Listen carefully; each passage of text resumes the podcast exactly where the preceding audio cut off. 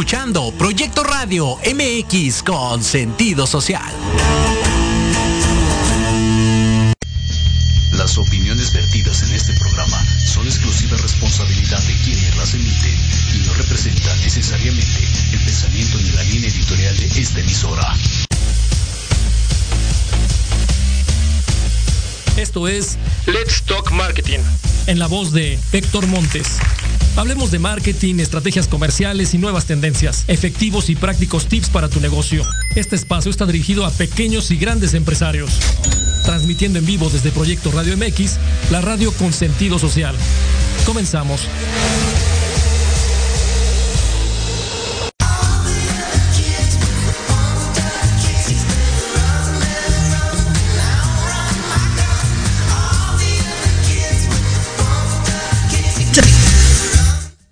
Hola, hola, ¿qué tal? ¿Cómo están? Buenas tardes. Bienvenidos a Let's Talk Marketing en la voz de Héctor Montes. Me da mucho gusto saludarles el día de hoy, viernes 11 de junio del 2021. Estamos transmitiendo en vivo desde Proyecto Radio MX, la radio con sentido social. Les recuerdo que nos pueden acompañar y seguir a través de las páginas de Proyecto Radio MX, a través de YouTube, de todas las redes sociales que tenemos, asimismo también a través de la página de Facebook de Let's Talk Marketing Radio. Les recuerdo que tenemos teléfono en cabina nos pueden hablar al 55 64 18 8280. Está la línea abierta para todos ustedes. Comentarios, dudas, aplausos y likes, todo lo que ustedes gusten. Estamos dispuestos aquí en Let's Talk Marketing. Bienvenidos.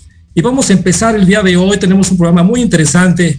Vamos a hablar de algo que a todos los, a todas las personas que trabajamos, a todas aquellas personas que estamos, eh, pues en todo este proceso profesional, siempre la duda es, oye, y ahora que trabajo, ahora que entro a trabajar, ahora que tengo un nuevo proyecto, un nuevo puesto, o que estoy en un proceso para alguna, eh, alguna autorización para un incremento, cómo manejar, cómo negociar tu sueldo. Y algo que, que se maneja aquí es, conoce tu valor y suma el IVA. Es algo muy interesante que vamos a platicar de ello. A todos los profesionales siempre nos surge la duda, de, oye, el mercado cómo está, cuánto valgo, cuánto debería estar yo solicitando por el puesto que tengo, el tipo de empresa global, local, es un corporativo, es una empresa familiar, todo ese tipo de detalles siempre surgen eh, y tenemos la duda en la cabeza de cómo, cómo lograr que esa situación sea algo mucho más aterrizado y yo no pierda valor en el tema de las negociaciones y cómo manejarlas. Y para eso tengo a una gran invitada el día de hoy, a Grisel Sordo. ¿Cómo estás, Grisel? Buenas tardes. Hola Héctor, encantada de estar contigo, encantada de volver a verte, encanta verte aquí.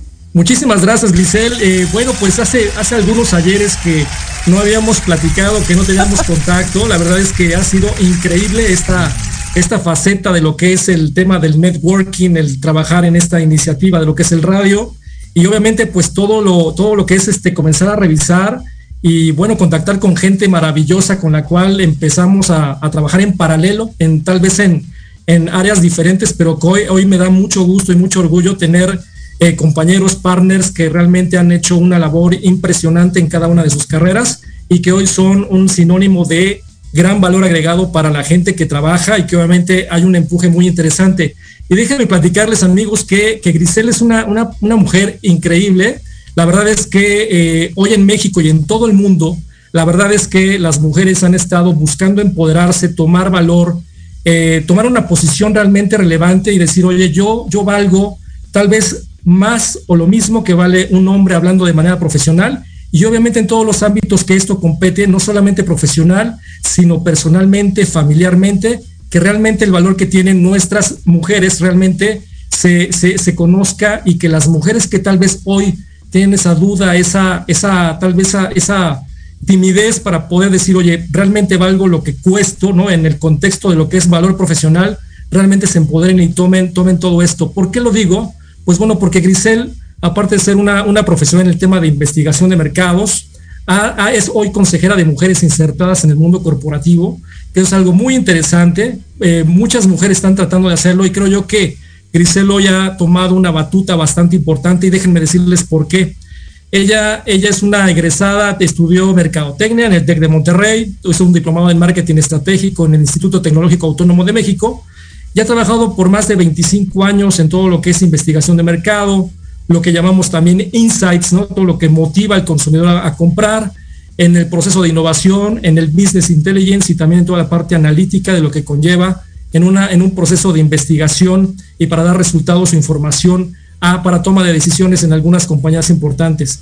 Has tomado, Grisel, cargos como a, nivel regional, como directora de América Latina y Canadá para todo este tipo de cuestión. Y más allá de, ir detonando o platicando un poco de tu carrera, me gustaría ir tomando eh, la primera parte, ¿no? Esta primera parte en donde tú decides eh, incursionar en la parte profesional desde el punto de vista de lo que es eh, la investigación de mercados y cómo te fue llevando este proceso a lo que hoy, lo que hoy estás haciendo, Grisel, que es ser una, CEO, una directora general de una compañía como Civil Links, que se dedica obviamente a todo este contexto del empowerment hacia las mujeres. Platícanos un poco, Grisel, por favor. Director, pues como lo acabas de, de, decir, la verdad es que he tenido una carrera bastante ascendente. Siempre la dediqué al mundo del entendimiento del consumidor, por casualidad, por suerte, por talento evidentemente y por mucho trabajo. Pero en estos 25 años han ocurrido tantas cosas, o sea, el que una mujer crezca, ocupe puestos directivos, eh, sea parte de, consejos, eh, sea parte del Estado, de uno de los hombres más ricos del mundo, conlleva muchos retos, ¿no? Particularmente siendo mujer. Y entonces en toda esta reflexión acerca de qué ha sido mi carrera, cómo logré crecer, cuánta gente he tenido reportándome, hombres y mujeres, yo me preguntaba, ¿por qué crecemos tan solas las mujeres en el mundo corporativo? Porque esa es la verdad, el mundo en números, y esto no está sujeto a discusión, hay millones de estadísticas que lo avalan, es predominantemente masculino. Entonces, dentro de esta numeralia, uno crece muy sola, hay cosas que haces bien de suerte, hay cosas que haces mal y hay cosas que alguien te ayuda en el camino. Entonces, siempre tuve esta inquietud de ayudar a mujeres. Yo empecé con este programa de mentoría hace muchos años de forma informal con gente que me reportaba me empecé a agarrar mujeres que yo encontraba que tenían mucho talento, pero que había habilidades y competencias que yo decía, híjole, hay, que darles un empujoncito para que vuele sola, ¿no? Empecé a tener maravillosos resultados, ¿sabes? Me encontré con chicas que me las agarraban puestos muy chiquitos y que hoy en día son, pertenecen a la C-suite en grandes empresas. Entonces, yo decía, este proyecto sí jala, ¿sabes? Sí funciona. Y entonces conforme fueron pasaron los años, empecé a tener más madurez y cuando llegó la pandemia, te soy muy honesta, la pandemia yo sé que trajo muchas cosas malas, pero también trajo muchas cosas buenas, tuve más tiempo. Y en ese tiempo eh, me decidí ya a montar todo este tema de, de ser consejera para mujeres insertadas en el mundo corporativo. Me estudié una especialidad de liderazgo femenino en Stanford y me certifiqué como mentora porque yo decía, ¿qué hago con 25 años de experiencia? ¿Cómo los acomodo, sabes? ¿Cómo los entrego? ahora es que cómo doy la clase, digámoslo así, porque una cosa es haberlo vivido y otra eh, traspasar toda esa experiencia. Y así es como llego el día de hoy. Mi intención, mi misión y mi pasión es compartir toda esta experiencia con perspectiva de género a que más mujeres tengan carreras más asertivas, más felices, más exitosas y menos empedradas. Y con esto no quiere decir que estoy enfocada en formar CEOs, ¿eh? para nada cualquier mujer de cualquier mando que se acerque a mí, que quiera crecer, mejorar, este, estabilizar, cambiar de career path o lo que sea, yo con todo gusto las asesoro. Muy bien, Grisel, es una, es una actividad maravillosa, creo yo, que has ido trabajando y conociéndote y conociendo el mundo corporativo, pues obviamente empoderarse para ayudar a todas estas mujeres que la verdad mis respetos para todas las mujeres profesionales y también las personas que tienen su propio negocio, aquellas personas también que son amas de casa y que han tomado una relevancia importante por obviamente las cuestiones económicas, familiares, sociales y que hoy realmente están haciendo ese, ese llamado al somos, somos eh, personas importantes y tal vez con la carga eh, emocional, eh, mental y profesional mucho más fuerte a veces que los mismos hombres. Algo que también a mí me gustaría eh, recabar y renombrar cuando tú este año fuiste eh, reconocida por la revista InStyle como una de las top 30 Badass, eh, Women, como, como obviamente una representante importante en toda esta cuestión, impulsando a niñas y adolescentes también como voluntaria en Technovation Girls. Y obviamente eso también nos da una, una perspectiva de que no solamente has hecho una labor pequeña, sino obviamente has venido trabajando y se te está reconociendo esa labor importante que todas aquellas personas que tú comentas, aquellas mujeres que hoy tienen esa duda, y, menciono también importante, las personas que nos escuchan, además de ser profesionales, también es gente que está emprendiendo, ¿no? Mujeres que emprenden, mujeres que están eh, tal vez con la duda de, oye, arranco mi negocio, no lo arranco, tengo todo el conocimiento, soy ama de casa, estoy buscando también tener un negocio, un sustento y comenzar a nivelar. Y la verdad es que cuando encontramos una persona o personas como tú que están buscando apoyar a todas esas mujeres, pues obviamente es una, una, una cuestión muy importante y relevante para la cuestión y en particular hoy que vamos a platicar eh, de toda la cuestión de, oye, ¿cómo, cómo, este, cómo acomodarnos en el tema de valor, cuánto valemos y cuánto debemos de estar estableciendo con el contexto de sueldo. Pero un poquito antes de esta cuestión que vamos a platicar, a mí me gustaría que nos platicaras acerca de, todo lo que estás planteando o trabajando con lo que es el contexto de eh, Civilings. Civilings, además de obviamente eh, haberla desarrollado y aparte estar apoyando a todas estas mujeres, ¿Cómo es que surge Civil Links? Eh, lo, arrancaste sola? ¿Estuviste, eh, tienes alguna sociedad? ¿Cómo lo arrancaste? Tengo una este, socia, tengo una socia maravillosa que tiene una carrera espectacular, también una carrera donde incluso ella ha sido directora general. Eh, ambas hemos sido expatriadas y las dos llevamos el proyecto en conjunto. ahorita por temas de carga de trabajo, bueno, una está más enfocada en una cosa y otra está más enfocada en la otra, pero lo arrancamos juntas y también un poco el espíritu era demostrar que el peor enemigo de una mujer no es otra mujer, ¿no? sino que juntas podemos llegar más lejos. Entonces, eh, así lo empecé, en eso estamos, estamos trabajando duro, traemos muchos proyectos muy interesantes por ahí. Eh, todos los emprendedores y las emprendedoras que nos están escuchando saben que ningún proyecto es fácil cuando se arranca. Entonces, bueno, le estamos echando muchas ganas, pero ha habido buena respuesta y aquí estamos. Muy bien, Grisel, pues felicidades por toda esta cuestión. Eh, ahora vamos a, vamos a ir platicando de toda esta, toda esta eh, relación que tiene la cuestión del valor, del valor como profesional.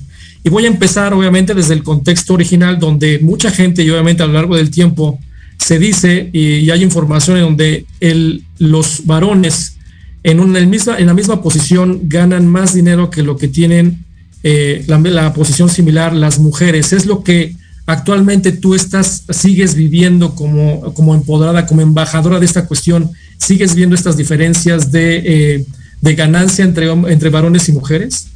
No, de hecho sí. Eh, hay un estudio de McKinsey eh, que se llama Women Matter México 2018, que es la información más reciente, que lo documenta muy profesionalmente. Y de hecho, los rangos y los gaps de salario van desde el 10 hasta el 22 y esto se incrementa conforme vas teniendo más rango. Incluso hay unos casos dramáticos de niveles este, ya directivos donde llega a ser hasta el 40. Eso existe todavía, es muy amplio. Ahora, lo que sí veo es que hay muchas empresas que ya están empezando a poner manos a la obra. Eh, no sé si tantas como quisiéramos, pero ya se habla del tema, ya se ven más iniciativas y también eh, yo considero que no solo es este tema de la inequidad en salarios, también la pregunta que yo le hago a la audiencia es, ¿y nosotras cómo contribuimos? Porque negocias tu sueldo, esa es la pregunta que yo hago. O sea, una cosa es el sueldo que te ofrece el, eh, la empresa, pero otra es tú negocias, ahí empiezas a tener todavía mayores diferencias y ahí es donde nace este curso. Ahora, te soy honesta, como el salario es un tema... Eh, pues muy, muy fuerte, empecé a tener respuesta también de muchos hombres y desde luego que son bienvenidos porque quiero dejar muy claro que yo soy pro mujer, no, esto es una, no es una guerra de géneros, simplemente es eh, hacer más mujeres echadas para adelante, pero todos los hombres que quieran asistir son más que bienvenidos.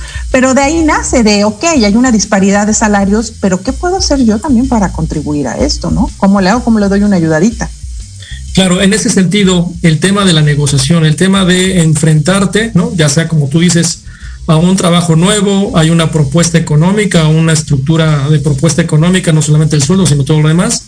Pero tú, de, tú que te has encontrado con diversos profesionales, hombres, mujeres y tal vez ahorita que has trabajado mucho más con mujeres y sin lugar a duda cuando empezamos a platicar de este tema, cuando hablamos por teléfono y dijimos, oye, este, este, este proyecto, este curso que vas a dar, el 19, el 19 de junio, es eh, no solamente es para mujeres, sino también los hombres estamos interesados en esta proceso de, oye, ¿sabes qué? Yo también quiero saber si estoy utilizando todas las herramientas de negociación, si estoy empleando todos mis recursos o hoy tengo que replantear el cómo establecer el valor que tienes para un para cierto cargo o cierta función en, en una compañía, en un negocio.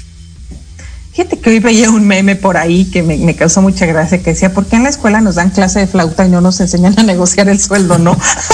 Yo digo, entiendo que la, música tiene una razón de ser dentro del, dentro del plan de estudios, vaya, pero viéndolo con ojos de meme, yo decía, sí, ¿cuántas cosas no nos enseñan? Y de verdad deberíamos saber. Entonces, más del 80% de las personas nos sentimos incómodas hablando de sueldo, ¿ok? Que tiene un tema más profundo en, en las mujeres, es verdad pero tanto hombres como mujeres no nos es fácil hablar de tema de sueldo. Entonces, yo como jefa te digo que he tenido muchas gentes a mi cargo, de verdad, es que no, poca gente es la que se anima a, pedir un incremento o la que negocia o la que se cambia con un super deal, ¿no? Muchas veces los cambios de trabajo no son tantos por un tema de super deal de, sueldo, sino ya no quiero esta empresa porque me cae gordo mi jefe, porque la razón que tú me quieras decir pero pocos son los casos que llegan y te dicen, oye, me doblaron el sueldo, yo me voy con permiso, buenas tardes, ¿no? Entonces, sí hay un tema en general con cómo todos negociamos, nos da pena, cómo lo pido, y bueno, estamos en pandemia, qué barbaridad, ¿cómo voy a pedir si gracias a Dios que tengo trabajo? O sea, toda esta mentalidad de en qué momento me atrevo. Entonces, es un tema que, que, habla de ambos. Ahora, un estudio que hizo hace poquito, eh, el Randstad Salary and Compensation en 2020 dice que el 60% de las mujeres jamás, oye esto, jamás hemos negociado sueldo. Jamás, nunca. Wow. Los hombres siquiera lo hacen menos, pero lo hacen. Nosotras nunca. Siempre tenemos, o muchas veces tenemos esta visión y lo veo muy comúnmente en mis consejerías y te lo digo por, por experiencia propia también que con los años fue cambiando de bendito Dios que tengo trabajo y que me contrataron. Es mucho la actitud, ¿no? Y pues sí, o sea, sí que bueno, bendito Dios, pero también tú tienes un valor y lo tienes que negociar y lo tienes que negociar bien, porque hay una frase que dice, no te van a pagar lo que vales, te van a pagar lo que creen que vales. Entonces más te vale, más te vale que los convenzas de lo que creen que vales, ¿no? Hay un cuello de botella ahí muy interesante ahorita con lo que comentas y es, por un lado, aquellas personas, porque ahorita estamos platicando de aquellas personas que llegan a, un, a una negociación por un ofrecimiento, porque tal vez en la terna estás tú como candidato final, eh, pero tal vez porque también estás eh, o vas a migrar de un trabajo A a un trabajo B. Pero también encontramos a mucha gente que se encuentra sin trabajo, ¿no? Ejemplo, el tema post pandemia o en el inter de la pandemia, que mucha gente se quedó sin trabajo y eh, llega a una posición donde dices, oye, no tengo trabajo Estoy siendo candidato con varias opciones, tengo una edad promedio sana, es decir, una, un promedio de edad para, para que las empresas no te digan, ah, pero es que tu edad, etcétera, etcétera. Vamos a suponer que es un estándar. Aquellas personas que no tienen trabajo eh, tienden a negociar menos su ingreso, sus, eh, sus ingresos, su posición cuando llegan a tocar la puerta de una empresa. Es más radical esa cuestión y cómo manejarnos en, en esa situación. Nos dice, oye, no tengo trabajo, tengo que casi, casi prácticamente doblar las manitas porque no me queda, entre comillas, de otra. Esa es la visión que hay, no solamente tal vez en las mujeres, sino también, obviamente, en los hombres, que en esa carga emocional mental dices, oye, soy el que tal vez por situación general, ¿no? 80-20, soy alguien que mantiene mi, mi casa y tal vez mi esposa no trabaja y soy el único responsable de la manutención. ¿Cómo manejarnos en esa situación? ¿Qué tanto podemos negociar a diferencia de las personas que están en una posición de, oye, voy a, me llamaron, estoy en una posición de poder negociar? ¿Qué has visto en tu experiencia eh, en esta situación? Mira, yo estoy convencida que todo es un tema de actitud y de mindset. Eh, en efecto, estar desempleado es muy cañón y más cuando eres cabeza familia y cuando las cuentas ya te llegan al cuello y dices, sí, págueme lo que sea. Pero son decisiones que hay que tomar con mucho cuidado porque tienen impactos, o sea, resuelves el corto plazo. Correcto. Pero se te complica el mediano o largo plazo. Entonces voy a poner un ejemplo. Supongamos que tú ganabas 100, te ofrecen una chamba, o sea, dices, sí, por favor, 70. O sea, estás bajando 30% tu sueldo. El tema es, ¿tú sabes cuántos años te va a llevar a recuperar ese 30? Entonces, sí hay que darle una pensada. Se oye fácil, no lo es tanto. Se requiere mucha eh, fortaleza mental, se requiere trabajo, apoyo, análisis. Yo lo que te diría es, al menos procura no perder tanto. O sea, entiendo que la situación a veces puede ser muy complicada, al menos procura no salir en negativo, ¿no? O, o que tu negativo sea una diferencia que digas en el corto plazo lo puedo recuperar. Plan B, tómalo como trabajo puente O sea, llegas ahí, pero te sigues moviendo, pero tienes que modificar eso rápidamente. Porque luego llegamos ahí, nos quedamos otros 15 años y entonces pues ya te quedaste con el 30 arrastrando por el resto de la eternidad, ¿no? Correcto. Es una situación, sí, delicada, ¿no? Eh, como tú dices, se resuelve el corto plazo y el tema de largo plazo comienza a tener un efecto dominó que difícilmente lo vas a poder, lo vas a poder compensar. En esa cuestión, ¿tú recomiendas eh, tener una, una, asesoría, un soporte, decir, oye, sí, tal vez tuviste que tomar decisiones de corto plazo por las obligaciones o todo el efecto dominó que traes económicamente cargando? Eh, ¿Qué tipo de asesoría estarías tú recomendando para esas personas que hoy dicen, oye, ¿qué hago? Opción A, opción B y además, digo, sumándole, ¿no? Todas las cuestiones de tienes que evaluar, recortar, reestructurar tus, tus egresos ¿no? mensuales. Eh, ¿Cuál es el camino más viable? Porque a veces nos sentimos como perro en periférico, la verdad, cuando llega a tener, llegas a tener una, situación de esas, ¿no? El, estrés y el agobio puede obligarte, como tú dices, a tomar eh, decisiones de corto plazo y que te, obviamente te hacen un efecto dominó que difícilmente a largo plazo puedes, puedes eh, recuperar. Mira, yo no me voy a cansar de decirlo una y diez mil millones de veces. Una de las cosas más importantes en la carrera de cualquier profesional es tener mentores. Y no solo para cuando te quedas sin chamba, para cuando vas a ver si, si el salario. Entonces es una fuente muy importante de apoyo que te puede dar un punto de vista diferente, que conoce tu historia de vida y que puedes hablarle desde un plano más personal e íntimo, ¿no? Así de, oye, güey, o sea, pues ya no tengo que comer, ¿no? Entonces, esa es la primer fuente que yo les diría, es la que tienes que tocar la puerta. Ahora, muchísima gente no tiene mentores, no le da relevancia a los mentores, no cultiva a los mentores. Si ese es tu caso o si tienes mentor, también puede aplicar, pues contrata un servicio. Hay muchísimos allá afuera de todo tipo, de verdad. Hay desde el que te ayuda a replantear tu carrera, hasta el mentor, hasta el coach, el que se encarga de finanzas. O sea, en ese sentido lo que le acomode a cada quien, ¿no? Pero sí te recomendaría que pidieras el punto de vista de un tercero, porque alguien que no tiene emoción involucrada te va a ayudar a tomar una decisión más fría, ¿no? Esa sí sería mi recomendación, porque sí son decisiones muy acaloradas, con mucho sentimiento involucrado, con mucha desesperación, y aparte nunca olviden que yo digo que los reclutadores huelen la desesperación, o sea, de verdad, te ven y dices a este me le voy con todo, ¿no? Entonces, pide un punto de vista de un tercero. Siempre ayuda. Y tú tomas la decisión final, evidentemente, ¿no? Muy bien. La opción de los mentores creo yo que es una, opción bastante efectiva, ¿no? Que tienes un tercero que está frío de pensamiento y que te puede dar la mejor recomendación para tomar la decisión o para darle un poquito sentido un poquito más claro a lo que tienes que tomar como decisión. Bien, esa, esa cuestión creo yo que es muy importante, el tema de cómo, cómo comenzar a establecer tu eh, marco de referencia ¿no? en el tema del proceso de negociación cuando tienes un concepto de crisis como esa. Eh, por el otro lado, tienes aquellos, aquellas personas que hoy tienen o viven en una posición en donde dices, oye, tengo una, tengo una propuesta, una propuesta económica, una, una propuesta por parte de otra compañía.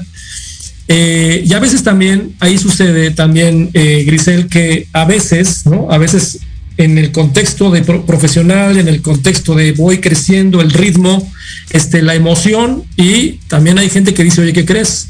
Tomé la decisión, me moví, ¿no? Tal vez viendo los espejitos del otro lado, tal vez no evaluando todo el contexto completo, ¿no? Y de repente dice, oye, ¿qué crees? No era lo que yo estaba pensando y he escuchado muchas historias de ese tipo a lo largo de la carrera. No sé qué opinas tú, Grisel. Híjole, es que la negociación y cuando decimos conoce tu valor y súmale el IVA, va mucho más allá de tu sueldo. Entonces aquí hay muchas cosas que ver. La primera, el sueldo no solo es tu sueldo nominal. O sea, tienes que evaluar tu paquete completo y en el paquete completo entra un rubro que se llama salario emocional, ¿no? Que te habla de toda esta cultura organizacional, de cómo voy a estar, de cómo me voy a sentir.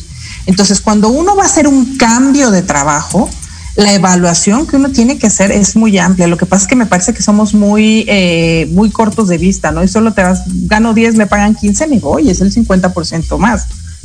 No necesariamente es el 50% más. eso es lo que hay que evaluar. Muy bien, muy importante el tema de qué, qué evaluar, ¿no? Porque a veces depende del nivel, hablando si es una jefatura, si es una, vamos a hablar del tema de marketing, si es una si es un trainee de marketing, si es un gerente de marca, un gruper, un gerente de mercadotecnia, director, dependiendo del nivel, obviamente, cuando vas tú o te tocan la puerta, pues obviamente eh, la visión a lo mejor no es tan grande o tan completa, ¿no? Puedes irte con la frente y decir, oye, sí, me pagan más, pero si no ves el contexto completo, ¿no? Como tú mencionas, el, el ingreso emocional o el valor emocional y también todo el valor económico que va en el contexto adicional, aparte del sueldo, todas las compensaciones adicionales. Plan de pues, carrera. Exacto. ¿no? Esa es una de las cuestiones. Para las que trabajo. O sea, en fin, evaluar. Correcto, muy bien. Pues sabes que a mí me, interesa todo este contexto, está muy interesante la plática, Grisel. Tenemos que hacer un corte muy rápido, no nos, no nos vamos a tardar mucho, amigos. Vamos a un corte comercial y regresamos aquí a Let's Talk Marketing en la voz de Héctor Montes. Estamos platicando con Grisel Sordo a, lo que es eh, conoce tu valor y suma el IVA, aprende a negociar tu sueldo. No se vayan, regresamos en un minuto. Estamos en Let's Talk Marketing.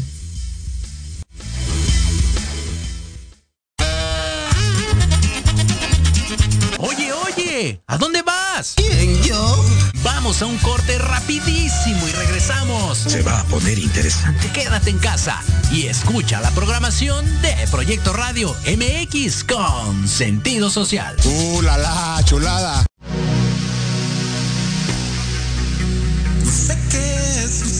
Sucedió, que todo se acabó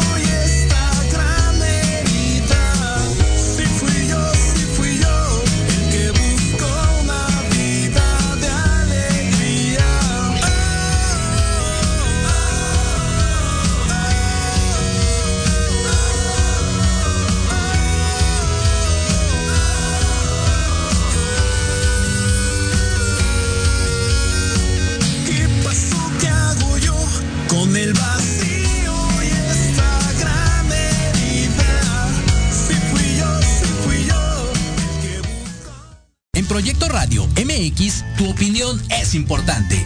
Envíanos un mensaje de voz vía WhatsApp al 55 64 18 82 80 con tu nombre y lugar de donde nos escuchas. Recuerda 55 64 18 82 80. Ahora te toca hablar a ti.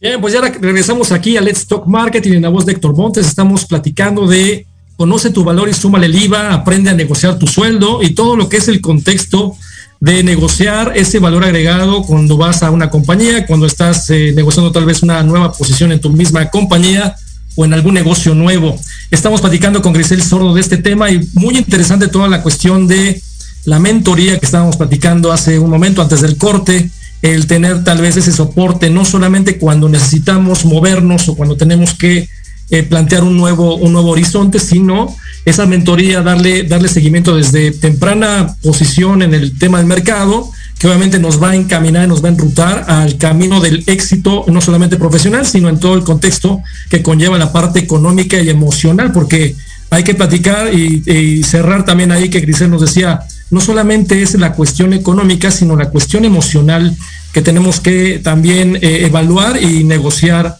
dentro de un proceso eh, de una contratación, etcétera. Pero vamos a continuar, Giselle, con el tema de eh, qué tendríamos que evaluar en el tema del área de marketing, ¿no? Que obviamente tú has trabajado también en marketing, en toda la cuestión también, en la, en la cuestión paralela de investigación de mercados y todo lo que es esta, esta cuestión que invade a los marqueteros. Es un mercado de alto, de alto consumo, digamos, de alta demanda por parte de las compañías globales, las compañías nacionales. Tal vez en las pymes eh, todavía hay un reto importante en el tema del desarrollo del contexto de marketing como estructura robusta, ¿no? Más que eh, como un staff, un staffing anauto, tal vez con poco valor, que hay, hay muchas áreas de oportunidad para cualquier marketero en ese tipo de compañías y obviamente para los negocios nuevos, eh, tal vez la parte de marketing a veces es, eh, piensan únicamente en la parte cuestión visionaria de publicidad, pero no en todo el contexto de estrategia. Pero en una, en una, en una negociación, en una posición con todas esas compañías en donde hay una alta demanda y alto, alto movimiento del área de marketing para diversas posiciones, ¿tú qué estarías recomendando que tienen que evaluar para, para tomar, tomar, la, tomar la posición o para, para decir que sí a una, a una propuesta? Mira, Héctor, yo he estado no solo en temas de consumidor, fui gerente de marca Malboro muchos años. Eh, hay muchas cosas que hay que tomar en cuenta en el mundo del marketing porque no todo lo que brilla son espejos, ¿no? Correcto. La primera es, ¿para qué marca voy a trabajar? Me gusta la marca, me inspira, es algo que yo puedo y quiero vender, ¿no? Porque uno no puede vender una marca con la que, con la que no te identificas de una u otra forma.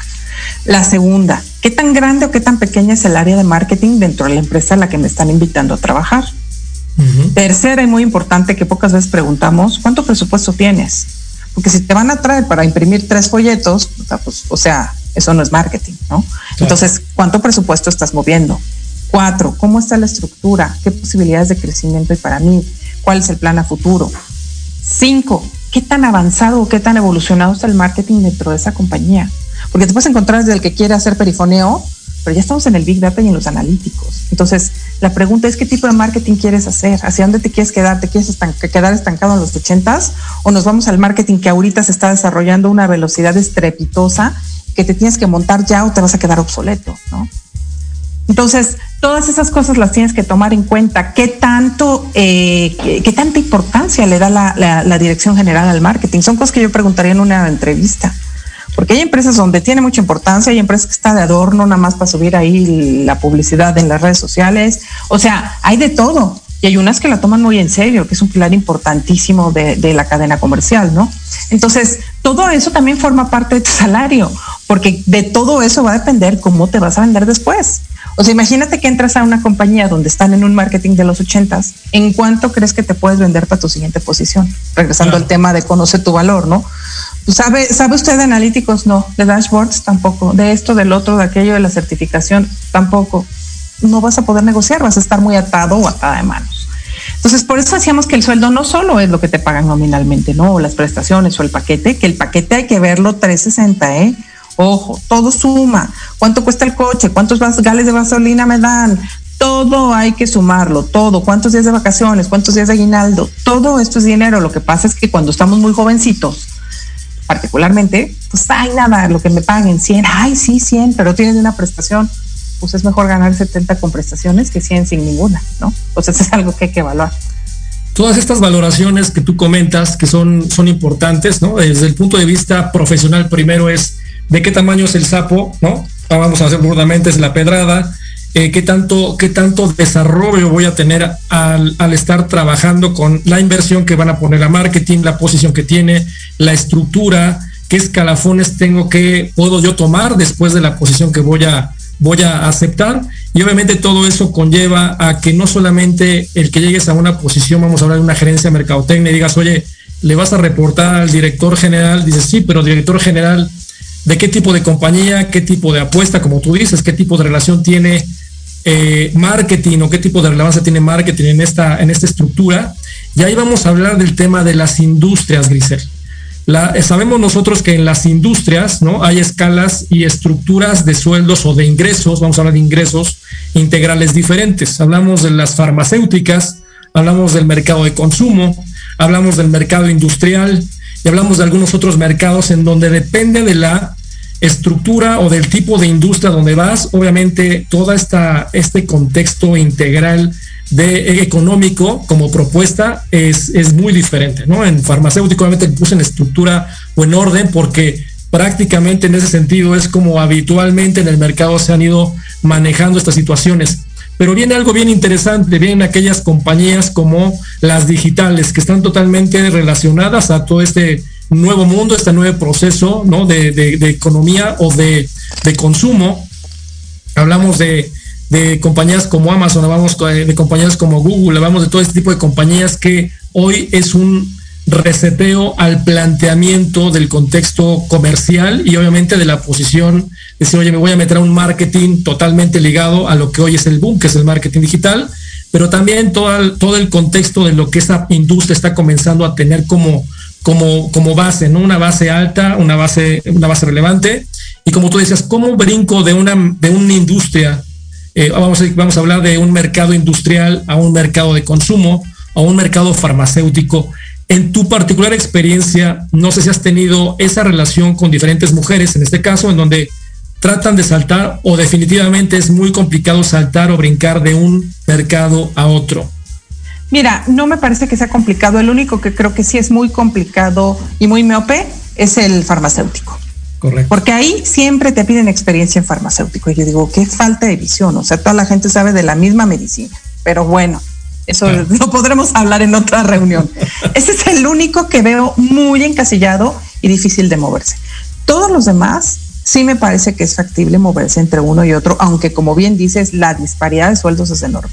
Puedes encontrarte uno que dice director de marketing 25 mil pesos y puedes irte a, a un eh, producto consumo que está, pero súmale otro cero más, ¿no? Correcto. Exacto. Entonces, esa es una diferencia abismal. Entonces, ¿qué es lo que tienes que hacer? Aquí es donde entra la negociación. Tienes que venderte como un dios, la gente te va a pagar lo que crees que vales. Entonces, lo que aprendiste en la industria que sea, aprovechalo al máximo porque tienes que salir a venderlo lo mejor posible. Eso es lo que tienes que hacer. Ahora, con este contexto, Grisel, ¿qué vamos a ver en el tema del curso? El curso que vas a impartir el próximo 19 de junio. Eh, a mí me gustaría ya comenzar a trabajar o a platicar de ese contexto. ¿Qué es lo que va, qué es lo que vamos a terminar aprendiendo? Y digo terminar aprendiendo porque la verdad es que a todos nos interesa esta cuestión de eh, tomar eh, un curso como este, guiarnos para saber cuánto, cuánto valemos y cuánto merecemos ganar. Mira, es un curso que va dirigido a personas que estamos insertadas en el mundo corporativo en alguna empresa, porque tiene un, una estructura y unos rangos salariales que, digamos, a lo mejor en el mundo emprendedor no aplica. Para emprendedores, después nos, nos inventaremos algo. Entonces, ¿qué vamos a hablar? Lo primero, ¿cuáles son esas barreras para negociar nuestro sueldo? ¿no? Vamos a hablar desde los miedos, desde cómo lo pido, pero cómo le digo, pero en qué momento se lo digo, pero y qué va a pensar de mí, pero y si piensa que soy una trepadora, ¿sabes? O que qué bruto, cómo se me ocurre pedir un incremento de salario en pandemia. O sea, vamos a hablar número uno de todas esas barreras, ¿no? Dos, aprender a identificar cuál es el momento indicado, porque luego ya sabes así en el peor momento en que tu jefe está furioso, le dices, oye, pero nunca me has incrementado el sueldo puta, pues mal momento, mal argumento, mal todo, ¿no? Entonces la probabilidad de que tengas éxito es baja. Tercero, algunas técnicas que te puedan dar un poco más de seguridad, ¿no? Para prepararte, porque es que una negociación de sueldo lleva su chiste y tiene su preparación. Lo que pasa es que lo tomamos como, ay, pues tú pídele más. No, pues tienes que pensarle cómo, qué le digo, cómo lo argumento y qué voy a hacer con las respuestas que voy a recibir. También vamos a hablar de eso, porque lo que normalmente vas a recibir es un no la pregunta es, ¿te vas a quedar con el no? ¿O cómo le das la vuelta? ¿no? Vamos a hablar de eso. Este, saber cuánto pedir, les voy a decir cuáles son las reglas que normalmente las empresas trabajan, porque también todo tiene un límite. Estamos hablando de que tienes que aprender a negociar, pero no puedes pedir locuras. Hay unos rangos que la gente desconoce. Entonces, ¿cómo hacerte consciente de estos son los rangos donde tú te puedes mover? Es normal y es probable que te lo den.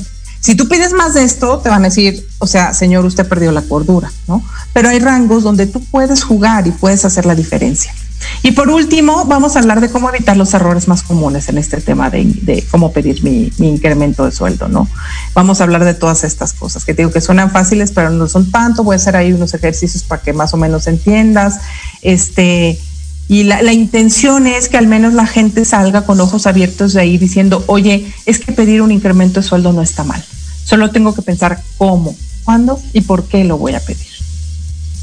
Definitivamente creo yo que es una, una guía muy práctica, muy eh, clara de lo que podemos estar eh, logrando con este, con este curso. Eh, platícanos un poco, el curso es el 19 de junio, qué duración tiene, eh, el cupo limitado, no, qué, qué vale, qué precio tiene, etcétera, etcétera. Mira, la verdad es que el precio es más simbólico que real, cuesta 375 pesos. Lo vamos a hacer el sábado, el sábado 19 de junio a las 11 de la mañana. Va a tener una duración más o menos de hora y media y va a ser por vía Zoom. La verdad, nos vamos a extender tanto como preguntas salgan. Y yo les voy a hablar también mucho como mi experiencia como jefa, ¿no? Como, como, tanta gente que me reportó que vi que funcionaba y que decía qué barbaridad, cómo se atrevió a decírmelo así, ¿no? Así claro. de que, que, que, falta de, qué falta de preparación para esto. O qué hice bien yo o mal también, porque también hay mucha experiencia y mucho conocimiento. Entonces, de eso se va a tratar el curso. Ojalá que mucha gente se anime. Eh, síganme en mi Instagram, que es arroba Grisel Sordo. Ahí en el link de la bio encuentran dónde inscribirse y todo el kit de verdad son de esos cursos que al menos te da la esperanza de, hijo, le voy a pedir mi incremento de sueldo. ¿no? Y no te quedes con esta sensación de que pasan y pasan los años y solo te suban la inflación. Sí, o, porque llega a pasar, claro. Sí, ¿no? Que te estás seis años y no, es que solo me han subido lo de la inflación. Oye, ya después de seis años, o cuando entender que ya no te van a dar ningún brinco grande. También tenemos que aprender a leer esas señales. Tiempo de moverse, claro. ¿no? Esa es una cuestión muy importante la que acabas de mencionar trayectorias de mucho tiempo en alguna compañía, tal vez tienes un ritmo, un ritmo de crecimiento, ¿no? Y llega un momento donde dices, oye, no, hay dos caminos, ¿no? Una que es, yo creo que visionario de tal vez de antaño, ¿no? Porque ya las compañías, y no sé si me, no sé si compartas el punto, ya no es la carrera histórica en no. las compañías, ya la dinámica de las empresas ha cambiado, eh, ya no se ve mal que brinques de una compañía a otra, pero obviamente eh, con, con, su razón y su justificación, ¿no? En el movimiento que tiene esta dinámica de mercado y sobre todo en un área como marketing, ¿no? Hablando de marketing, es un área muy, eh, muy eh, susceptible al tema de movimientos eh, entre compañías o entre posiciones o entre marcas dentro de la misma empresa. Y obviamente la dinámica está cambiando y esa, ese, esa lectura que tú dices es muy importante, que la gente identifique cuándo es el momento correcto eh, para moverse. Para comenzar a revisar y voltear a ver otros horizontes, porque puede suceder que tal vez en lugar de que tú digas me voy a mover, te muevan para afuera a ti antes de que tú lo decidas. Entonces, ese tipo de cuestiones también son muy, muy importantes en la historia o carrera de cada uno de nosotros. De hecho, fíjate que ese tema es el que más me preguntan en mis redes sociales. Te lo juro, no sabes, todas las semanas yo tengo una sección donde le llamo dudas rosas. Es que no hay semana que no me pregunten eso. Y te voy a decir qué es lo que pasa. Yo creo que este es un tema generacional. Tu papá y mi papá duraron 50 años en la empresa en la que trabajaron. Claro. Luego venimos la siguiente generación, no de los X, y esos ya durábamos, pero los 15, pero los 20, pero los 10 de carrera larga. Luego vienen los millennials que ya empiezan a estar más inquietitos y a tener más trabajos. Y se estima que los Zetas van a tener al menos 10 trabajos en, el transcurso de su vida profesional. Y eso está bien, ¿sabes? Yo cuando veo mi carrera en retrospectiva creo que es sano hacer bastantes movimientos. Lo que pasa es que lo han llevado al extremo. Entonces luego te llegan currículums de gente que cada año, cada año y medio ya cambió, ya cambió, ya cambió. Y yo tengo una lógica que no sé si compartas, que es el periodo mínimo que yo le recomiendo a alguien de permanecer en una empresa es de tres años. Y te voy a decir mi lógica. El primer año tú llegas y agarras la silla. Entiendes de qué se trata, quién es quién, cómo se trabaja, cómo funciona esta empresa, qué tengo que hacer, bla, bla, bla. El segundo año, tú como que te estableces, ya sabes bien qué onda, para dónde van los tiros. Y entre el segundo y el tercero, si tu empresa va a apostar por ti, vas a empezar a ver que hay movimiento. Seguro. Si tu empresa no empieza a darte luces entre el 2 y el 3, la probabilidad de que tengas una carrera muy rápida y muy ascendente es baja. Entonces yo por eso les digo, espérense al menos el, al 2, 3. Ya en el 3, si no viste claro, mijo, pues cámbiate de trabajo, búscate otra cosa. Pero si tu ciclo es demasiado pequeño, es que no completas ni el día ya llegué y agarré mi silla y le entendí este negocio. No permites madurar tu experiencia, no te la llevas a otro lado y entonces regresamos a negociar tu sueldo. Ni siquiera puedes negociar bien tu siguiente chamba. Porque como no aprendiste lo que tenías que haber aprendido, pues eventualmente te va a funcionar, pero consecutivamente va a llegar en un punto que va a dejar de ser un discurso interesante.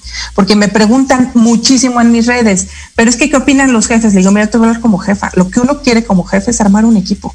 Y un equipo significa estabilidad. Entonces, si yo tengo que estar preparando gente cada año y medio, pues es un pain y es un costo para una empresa. Además, tiene muchas implicaciones más allá de eso. Entonces, Digo, es un tema que me sale, pero no sabes cuánto. Chicos, yo sí recomiendo, no sé, estoy muy chapada la antigua, no sé qué opines tú, pero yo digo que tres años es un tiempo razonable para después brincar a otro lado. Sin duda, creo yo que eh, comparto totalmente tu punto de vista. El tema de ya llegué, ya me establecí y ahora sí vamos a, vamos a visualizar entre la compañía y uno mismo de realmente me gusta y a la compañía también, que es algo que te iba yo a preguntar ahorita. Lo, lo dijiste claramente, oye, este, tú vas a ver si realmente va a haber un crecimiento o no va a haber un crecimiento después del segundo y este inter tercer año.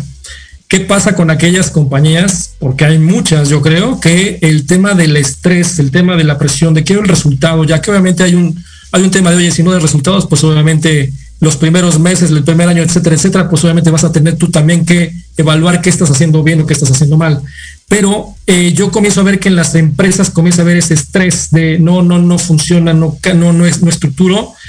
Hay un, hay un tendón de Aquiles, creo yo. Sí, no, no sé si qué opinas eh, tú con respecto al tema de las empresas en donde ¿dónde está el problema? El problema está en el contexto de la definición de la línea, ¿no? De, la línea del, objetivo, tú que estás analizando y estando todas las, las, evaluaciones, el objetivo desde la parte de dirección general es la cabeza del área o son las o son los los niveles medios y bajos los que tienes que estar cambiando. Hay veces que yo de repente encuentro que movieron a todo el mundo y sigue el mismo problema y movieron al de en medio, movieron al de arriba, perdieron historia y dices, bueno, entonces, ¿cómo quieres recuperar la, el ritmo que tenía tu marca, tu negocio, si estás quitando completamente la historia de lo que había? Y no por, no por hablar de historia de 20 años, sino decir, oye, la lógica y la congruencia que había en ese, en ese contexto. Pero hablo muy particularmente de, oye, ¿tú qué opinas de esas compañías que te dicen, quiero rápido? Y creo yo que a veces se van de más con el tema de tomar decisiones radicales en donde creo yo que era una situación particular del equipo, es una cuestión particular del negocio o del mercado, del contexto. Híjole, yo creo que es más profundo. Yo creo que una empresa es lo que su líder es. Correcto. Punto. O sea, déjate si el uh -huh. equipo es viejo, nuevo, reciclado. Ahora, bajo ese contexto, yo sí soy muy pro equipos mixtos. Es decir, tiene que haber algo de experiencia, tiene que haber algo de sangre nueva y tiene, tiene que haber mandos medios. Yo sí creo que debe de haber un mix. No, y no lo digo por la edad que tengo. O sea, lo pienso desde que soy muy joven y lo pienso hoy que tengo ya mis años, ¿no? Y cuando carece ese mix, es difícil, es difícil que las cosas jalen, creo yo, o llevan más tiempo. Ahora, ¿qué, qué pienso de las empresas que te piden? Es que tienes que incrementar 42 puntos de participación de mercado en un año. No te contrates, te van a correr porque eso no va a pasar. Entonces, por eso les decía que el sueldo no solo es lo que te pagan, escucha lo que te están pidiendo. Si alguien te pide una locura de ese tamaño, de verdad, es que ni, ni en la empresa más fregona va a pasar, ni con un super equipo va a ocurrir. O sea, hay cosas que llevan su tiempo cocinarse y no hay más. Entonces, cuando vayas a una entrevista y te digan así un resultado súper agresivo, súper intenso, para mí es un foco rojo. O sea, hay objetivos que dices, ok, es retador, está bien, pero hay cosas que dices, Dios mío, o sea, ¿a quién voy a matar? ¿No? ¿Va a hacer claro, eso? Por supuesto. Bien, y, y, con todo esto a mí me gustaría nada más, Grisel, eh, mandar saludos a la gente que nos está escuchando, nos está viendo en cualquier red social, a Nadia Benavides, Raimundo Bonilla, ¿qué tal? ¿Cómo estás? José Luis Gómez, ¿qué tal? ¿Cómo estás también? Eh, Mauricio Santillán, gracias por los saludos. Abrazo hasta Querétaro y toda la gente que nos está viendo y sintonizando, guiando, eh, aprovechen esta cuestión de lo que es el curso que está o que va a impartir Grisel. La verdad es que con esta plática, esta charla tan interesante, la verdad es que este intercambio de puntos de vista, valor agregado, este realmente valor que tiene toda la trayectoria que has tenido con las diversas eh, áreas que has tomado, las responsabilidades, todos los equipos que has manejado y este empowerment que tienes para poder liderar y decir vamos a, vamos a cambiar cosas y por este lado el tema primero lo que es el contexto del liderazgo femenino, ¿no? Que a mí se me hace bastante, bastante bueno, ¿no? Que, que obviamente haya alguien o personas que se dediquen a, a, empoderar a las mujeres y que realmente vean el valor que tienen. Y por el otro lado también se me hace que es un buen kickoff, Grisel, esto que estás haciendo, este curso que a lo mejor dices, bueno, es simbólico lo que se está cobrando por esta guía, por este preliminar, pero creo yo, por lo que platicas, que tiene mucha, mucha, mucha carnita que eh, desarrollar porque estoy seguro que habrá gente que diga, oye, ya me diste este curso, ¿qué sigue?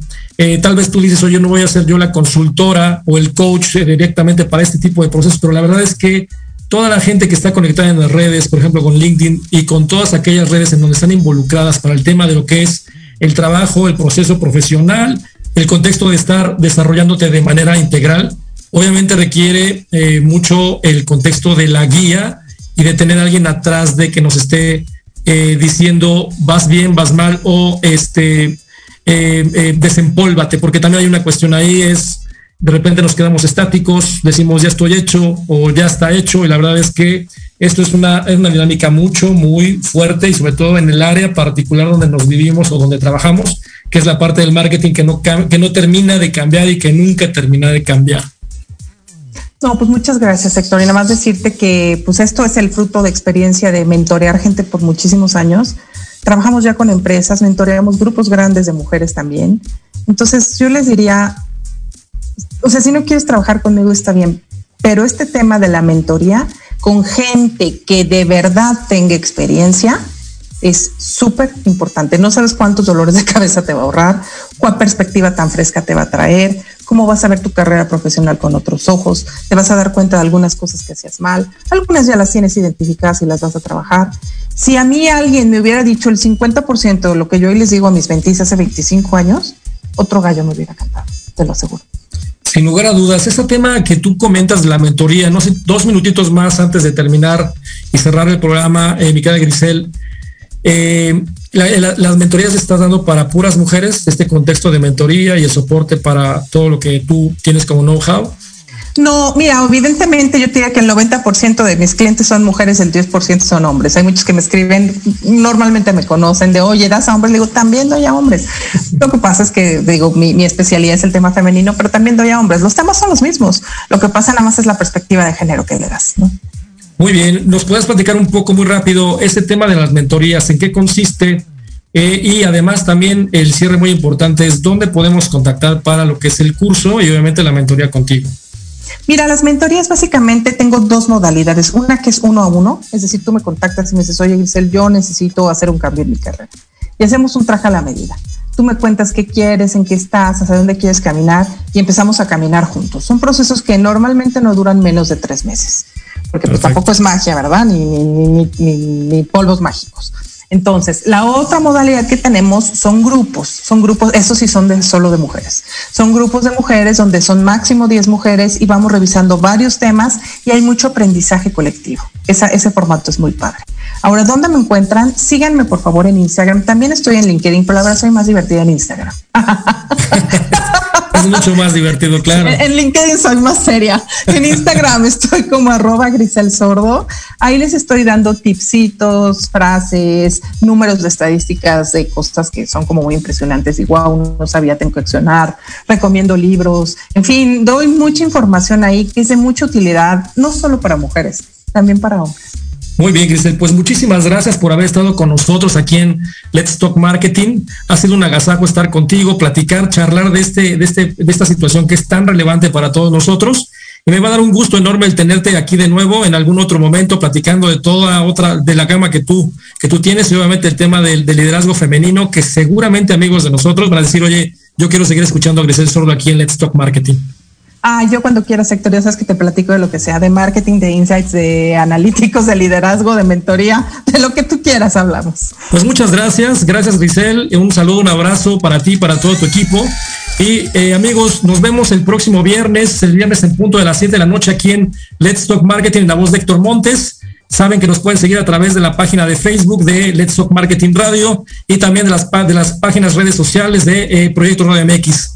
Eh, nos vemos el próximo viernes, disfruta este fin de semana y que la sigan pasando bien. Hasta luego, cuídense. Hasta luego, buenas noches.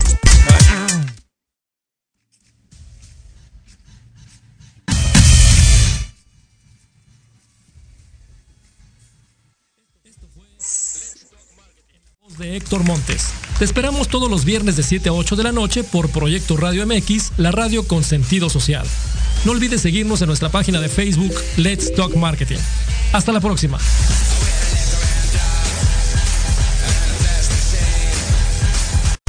Estás escuchando Proyecto Radio MX con sentido social.